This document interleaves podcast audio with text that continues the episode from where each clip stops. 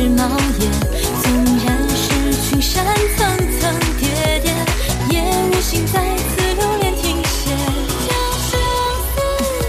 明月，期盼你能察觉，将你写作诗，送千里。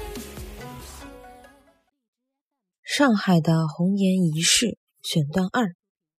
瑶瑶一九六三年还能进大学，没考上钢琴系，还能进声乐系唱歌，算是托了他妈妈的福。像我们这样的人，只有一九六二年那一年政策比较宽松，家庭背景不红的人，凭自己的本事也可以考大学。只有一九六二年那一年，以后又全被压死了。家庭出身有问题，就是你功课再好，也休想上大学，因为国家不培养你这样的人。岳伯说：“我是真的巧，在一九六二年考大学，我去考了导演系。要不是正好遇到那一年，我就完了。也许这就是那个琴课很好，可出身不好的男同学，在一九六三年以后销声匿迹的原因。”到了一九六三年，上海又是一个什么样的城市呢？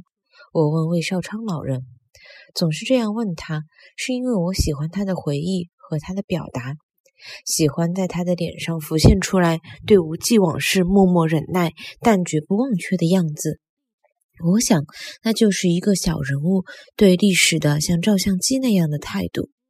他的眼睛默默注视着，无欲无求。渐离，角度有限，但很真实。它能引导你去想象当时一点一滴的每日生活，和那些被真假莫辨的宏大叙事淹没了的普通人的心情。因为它的平静、松散、即兴，你能感到那里面沉淀着的真实，像自家煎的中药汤，在碗底总会留着厚厚的药沫子。强调朴素和画衣。大家都穿着蓝色的人民装或者列宁装，男男女女都一样颜色。刚刚解放的时候，上海人就开始穿人民装了。那时大家当它是时髦衣裳穿的。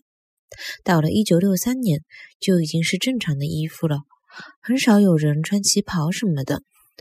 我记得到书店里去找人很困难。人人都穿蓝衣服，没有什么明显的特征，一眼看上去人人都一样，只能靠高矮胖瘦来区别人了。社会上在提倡学习雷锋，艰苦朴素为准。是的，在人民日报上，我看到大家在号召向雷锋同志学习。妈妈还是很讲究穿着，讲究搭配。有一次，她到人民广场，在一个集会上朗诵，我和她一起去的。已经到地方了，他发现自己的旗袍和舞台上大幕的颜色不配，马上打电话叫姐姐在家里给他准备另一种颜色的旗袍，叫我坐着小剧场的小车就回家去取妈妈的衣服。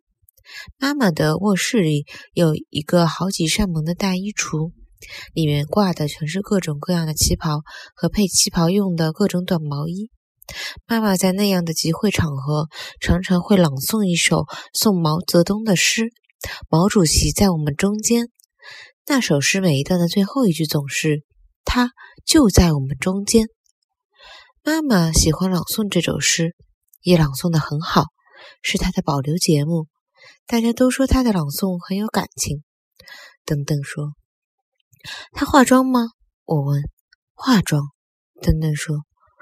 那么，在他的衣橱里，还会有那种粉饼的涩涩的香气，落在各种颜色的旗袍上。丽丽鲜花的店的老板娘说，那时她在夏天，还是用细牵丝把白兰花穿成一个扇形，放在竹篮里卖给女人们。那么，上官云珠的旗袍上也会有白玉兰的馨香吧？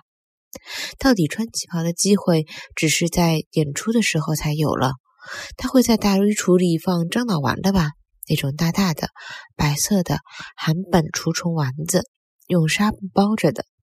到晒梅的七月，把它们通通拿出来，吊在阳台上晒。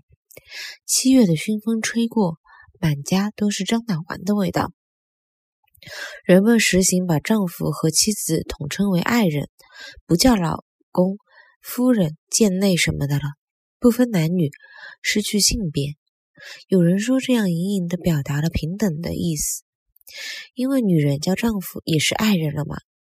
开始的时候，老人有些不习惯，后来也就接受了。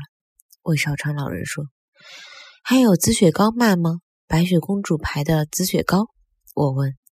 那一年，大多数咖啡馆已经改造成了饮食店了，卖馄饨、阳春面、小笼包子、炸猪排、红汤。只是殿堂里大都留着原来的高背火车座，坐在里面仍旧有私密的感觉。但是只闻到邻桌的小馄饨汤里袅袅上升的小葱香。舞厅改为平潭书场或者旱冰场，教堂改为工厂的仓库，游泳池和阳光商场的芝山车间。董竹君已经离开上海去了北京，刑满释放的吴烟到上海郊区的青东农场干农活，而张爱玲已经离开上海，怀着对新生活的恐惧，终身漂流在海外。这时，上官云珠已经是一个炉火纯青的好演员了，正焦急等待着演戏的机会，哪怕是一个小小的配角也行。的确，他再也没有机会出演一部电影的主角，要是有机会，也就是配角而已。每次排练前，他就不做不讲话了，坐在一边严肃地准备角色，进入角色。排练中，即使走走地位，也动感情。排练完了，属于角色的情绪久久未能消失。他的同事这样回忆说。然而，他参加拍摄的电影《雪碑》因为讲的是中农的故事而没能公映。《舞台姐妹》作为美化三十年代文艺黑线的反面教材，批判放映。早春二月在放映时受到报纸点名批判，他仍积极要求进步，到农村去劳动。到工厂去慰问演出，可是他仍旧是一个资产阶级明星。张春桥已经是掌管上海文艺宣传领域的共产党官员。张乐平在他用惯的大桌子上继续画着三毛。他的三毛在新社会过着幸福的生活。他戴上了红领巾，还怀着远大的革命理想。陈树瑶在红昌电影院当领票员。他的脸上。带着欢快的笑容，穿着蓝色的人民装，像个勤勉的小职员。而大乳熊实力不再大哭，学问没有人可传，他已经绝望。他被忘记在上海像大海一样的屋子和人群里。